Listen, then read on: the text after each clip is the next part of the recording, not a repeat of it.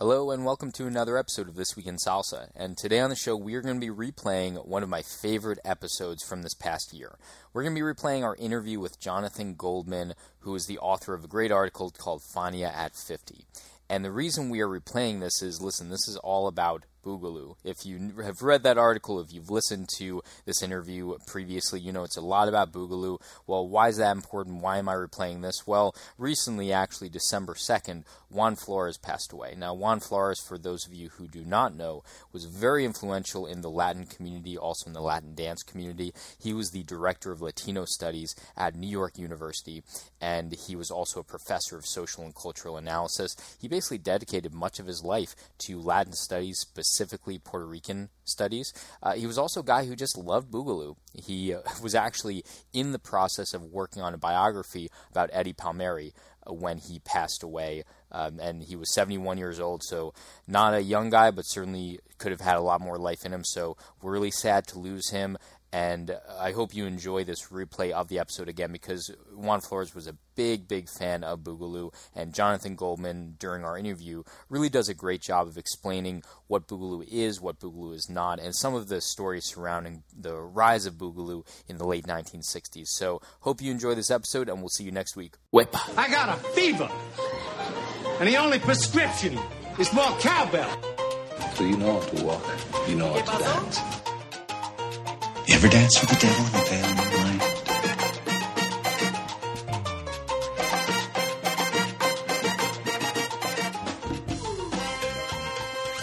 Welcome to another episode of This Week in Salsa, and today we have a special guest on the show, Jonathan Goldman. Now, Jonathan wrote a very interesting article called Fania at 50. I read this last week, really enjoyed it. I noticed that it made the rounds around a lot of my salsa dancing friends. And so I wanted to bring him on the show. He was courteous enough to join us here and just talk a little bit about the article and expand upon some of the thoughts there. And this is something that I think can benefit anyone who dances any kind of Latin dancing. There are a lot of interesting insights in this article, which I will link to in the show notes. But that being said, Jonathan, thank you for coming on the show. Thanks for having me on, Robert. Absolutely. Now, to let the audience just know a little bit more about you, what's your background and how did you come across this story? Have you been writing about Latin dancing in the past, or is this a new aspect for you?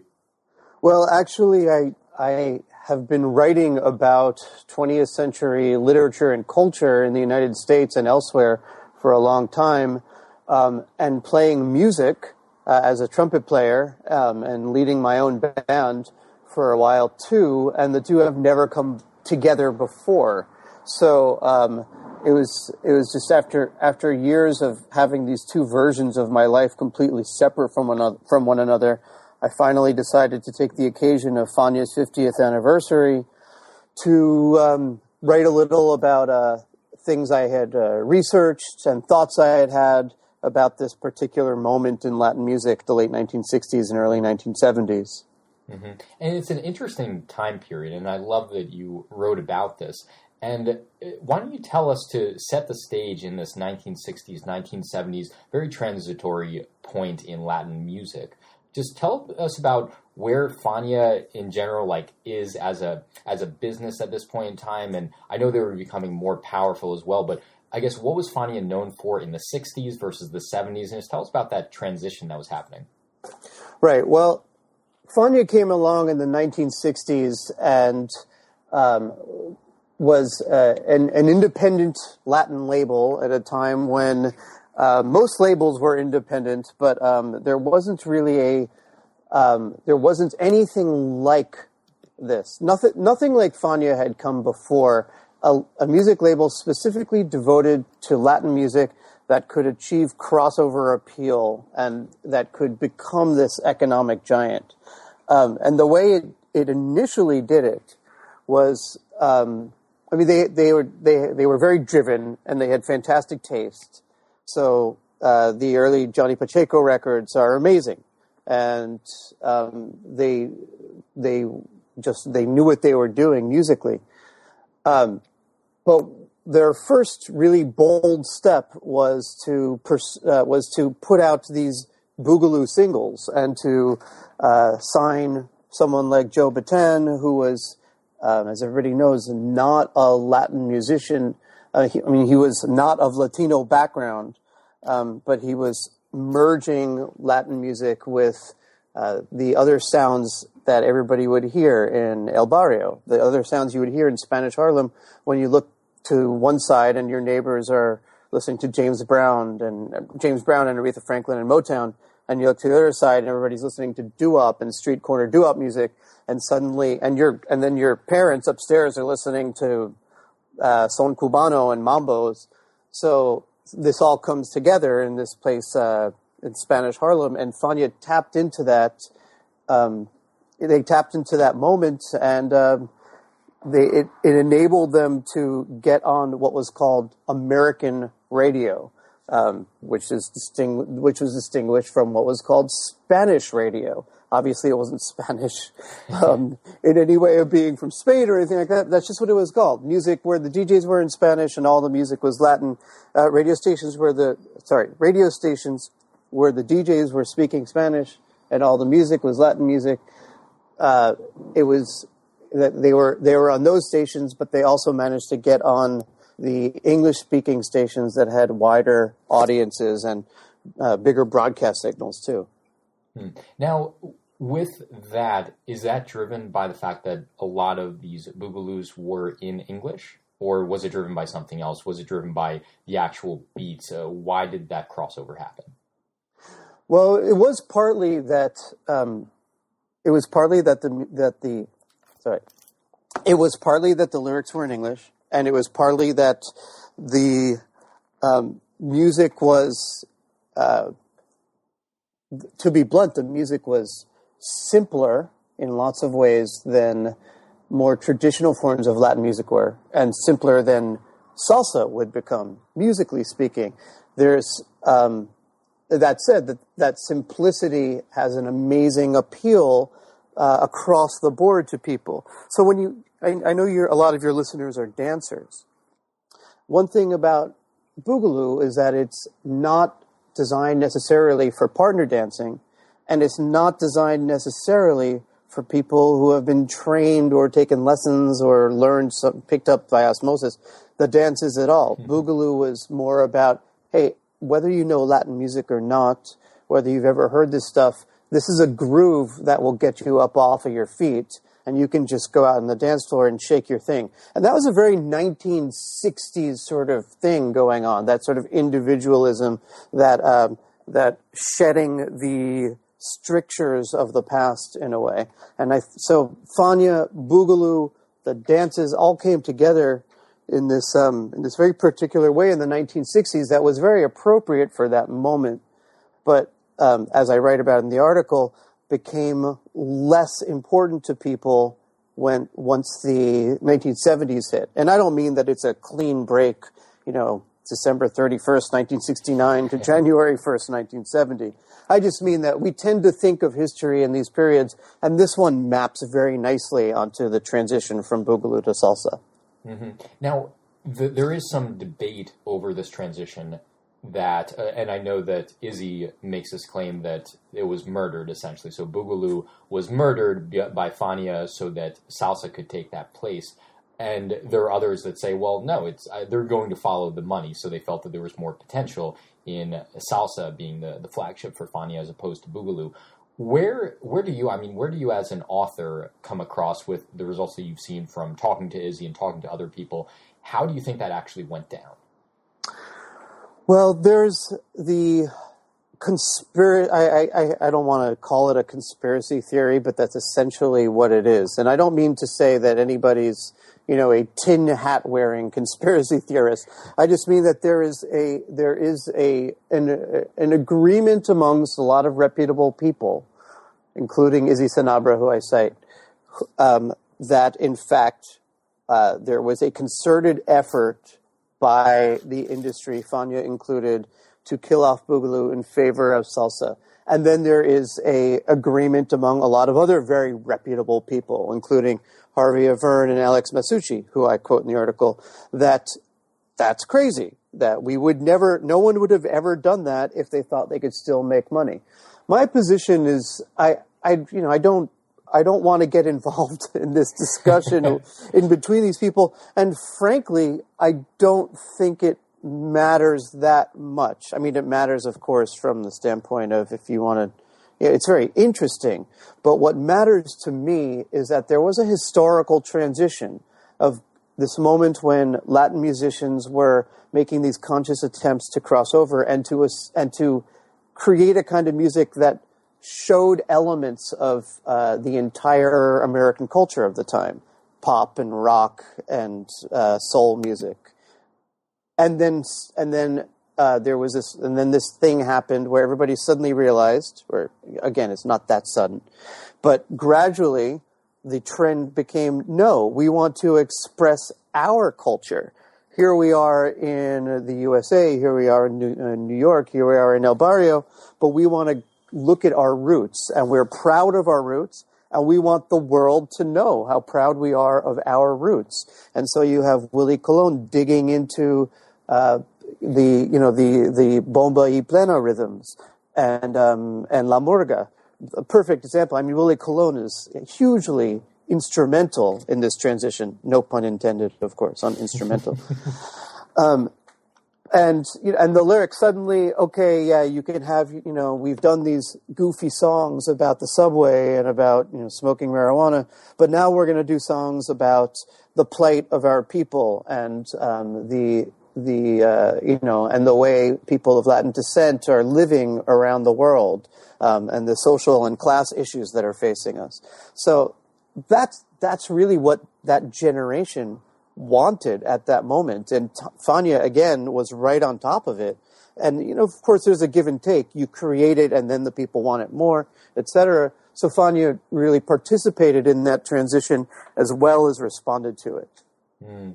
And so, where I personally, my own humble opinion on this, where I fall is that I believe it was Izzy, perhaps someone else, that mentioned this, that Boogaloo was probably the best opportunity for Latin music to really cross over into the mainstream at that time. The salsa music, while it became very popular, I remember that Fania did a whole lot of touring outside the United States, but it never really got all that big in the United States. Now, they were playing in Yankee Stadium and other very large venues, but they even say at the time, like, they saw the money was abroad, right? So, from my perspective, we dance salsa. A lot of the people who are listening to the podcast dance salsa, and it's nice because it's a special niche of people who really can connect on salsa dancing. But part of me says, gosh, this would have been just so much larger if that crossover did happen, and you would see become much more part of pop culture than it is today. Now,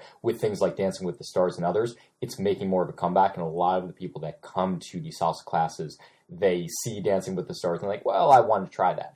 I wonder, in some alternate bizarro dimension, what it would look like if Boogaloo was not, if it was killed or it just didn't decline. And that crossover, Latin music kind of takes credit for it, because my understanding is that Boogaloo still kind of lives today, and I would love your feedback on this. It lives today, but it lives kind of in the shell of other music. There was this great documentary on PBS where they laid over the tracks of older boogaloos and other music into what became very pop music, just straight up white pop music. Right. And it has the same cha-cha with a backbeat.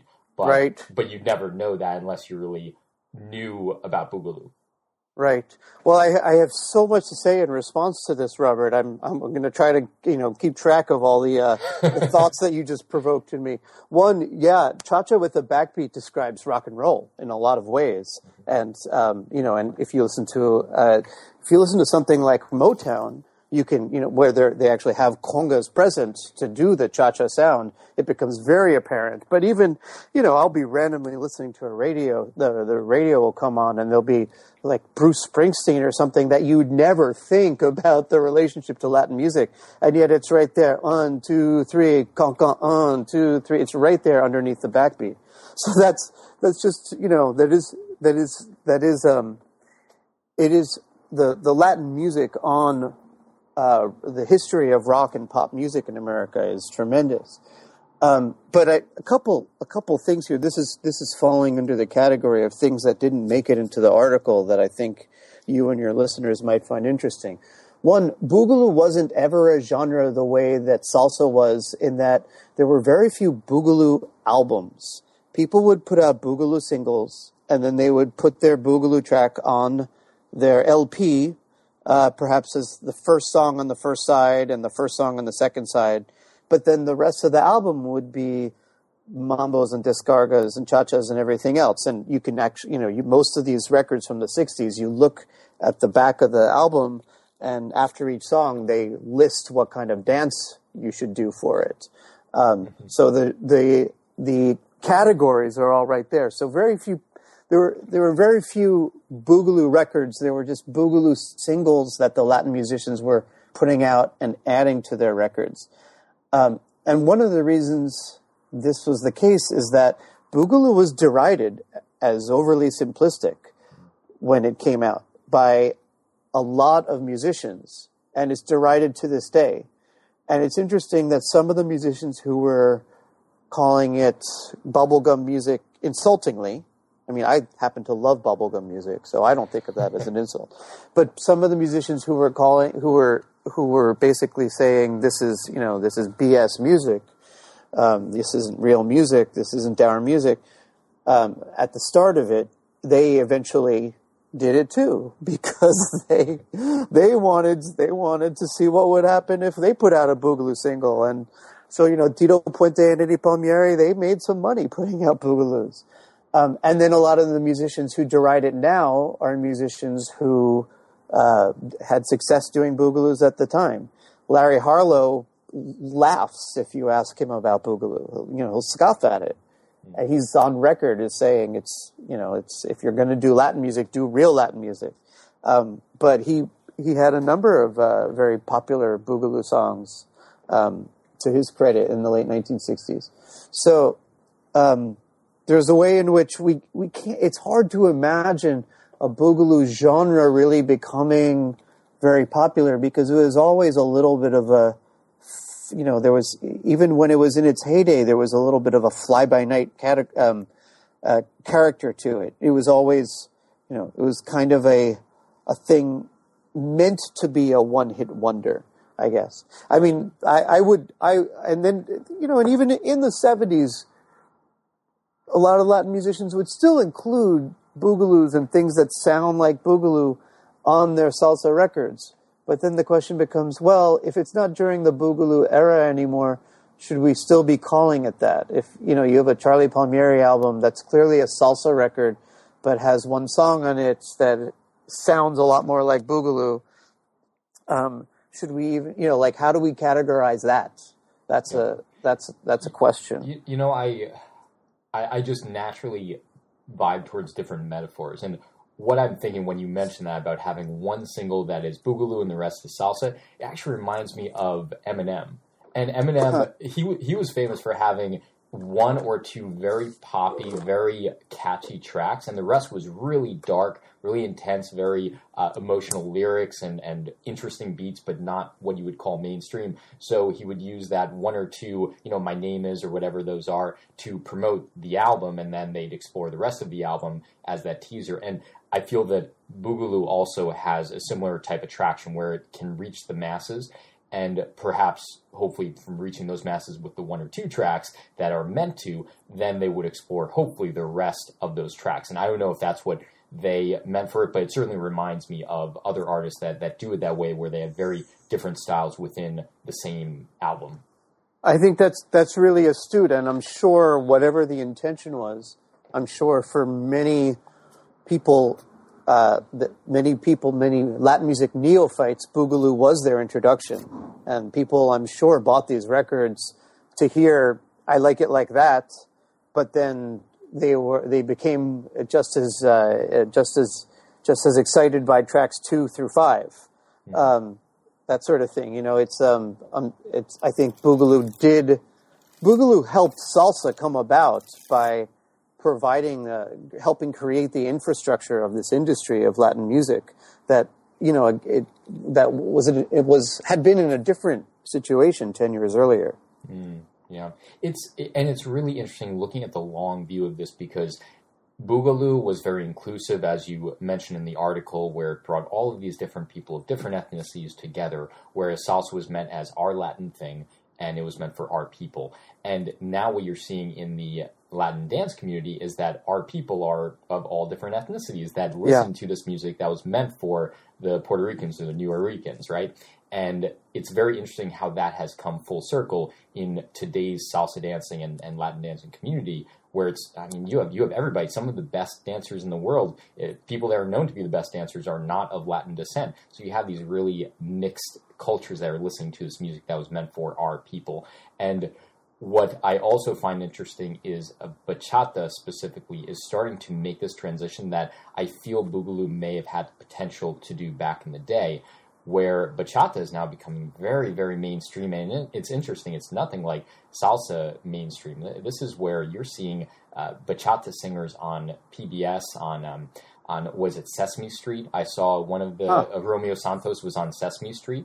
You're talking about mass appeal and people in their cars driving by listening to bachata, which I never have seen with salsa. So it is making this transition into pop music that I feel maybe Boogaloo may have had the potential to, but salsa, I just haven't seen that transition. I don't know if your analysis goes up to more present-day stuff like bachata, but that's what I'm seeing with current Latin music.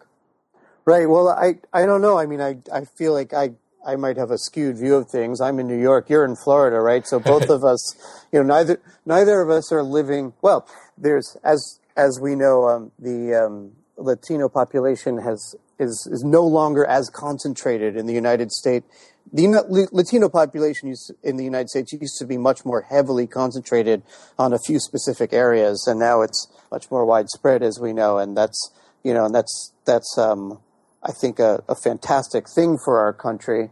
But I still don't know. You know, I live in New York City, which is so dominated by the Latino presence that I can never really assess whether what I'm experiencing is what's going on in other parts of the country or the world. I've been hearing bachata coming out of car stereos for 15 years now. Yep. And it's the echo chamber. It's the New York City echo chamber. But I'll tell you, it's not just there. It's a lot of other cities. I'm seeing it. So. Hey, so Jonathan, I want to be mindful of your time here. Really appreciate this. This is by far, I mean, not by far, but this is my favorite interview that I've ever done. Just hearing this history, and this is something that not enough salsa dancers are aware of. That's probably the number one thing, is the history of where this music comes from. We just tend to dance to it. There are some that do really follow this stuff, but I hope that all the listeners really get a lot out of this and read the article. Are there any additional resources that you publish related to Latin dancing or anywhere else that that viewers should be aware of as a resource related to this topic? Really, the best writing on Boogaloo is by Juan Flores, who is a historian at, I believe, at NYU. He has the essay on Boogaloo, which is called "Cha-Cha with a Backbeat," which is it's online. It's available online, but it's also in his book, which is called From Bomba to Hip Hop. I really love a collection called Situating Salsa, edited by the late Lisa Waxer, who was a fantastic ethnomusicographer and writer about Latin culture and Latin music. Much of her writings about Colombia. But anyway, that book, Situating Salsa, is really great. One of the best resources is on the website discarga.com. They do a lot of interviews, and they're all really great. And they have interviews with a lot of the most important salsa figures on there. Perfect. Great. Well, Jonathan, thank you so much for taking some time here and speaking with me today. And I appreciate your work. I'm sure the whole Latin dancing community really does appreciate your work with bringing issues like this to light, and hope you do more of them. If you do, send them our way. Okay, Robert, will do. Thank you very much, and best wishes to your listeners.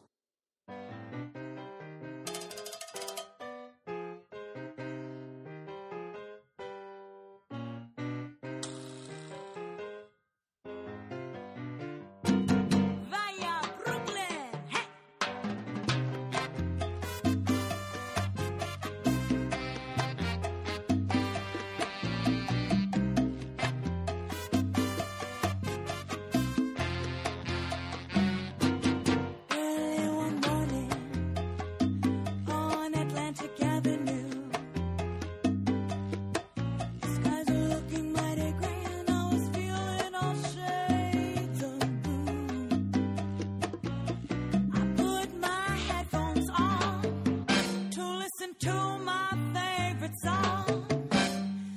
Nothing chased my blues, what could I do? Just there, it was my crew. They said, just shake your junk to break the funk into the Brooklyn Boogaloo. These are we do. First you brush your shoulders off and you throw up your hands. Shake your hips right, left, and you do it again. Now we're doing the Brooklyn Boogaloo. The Brooklyn Boogaloo.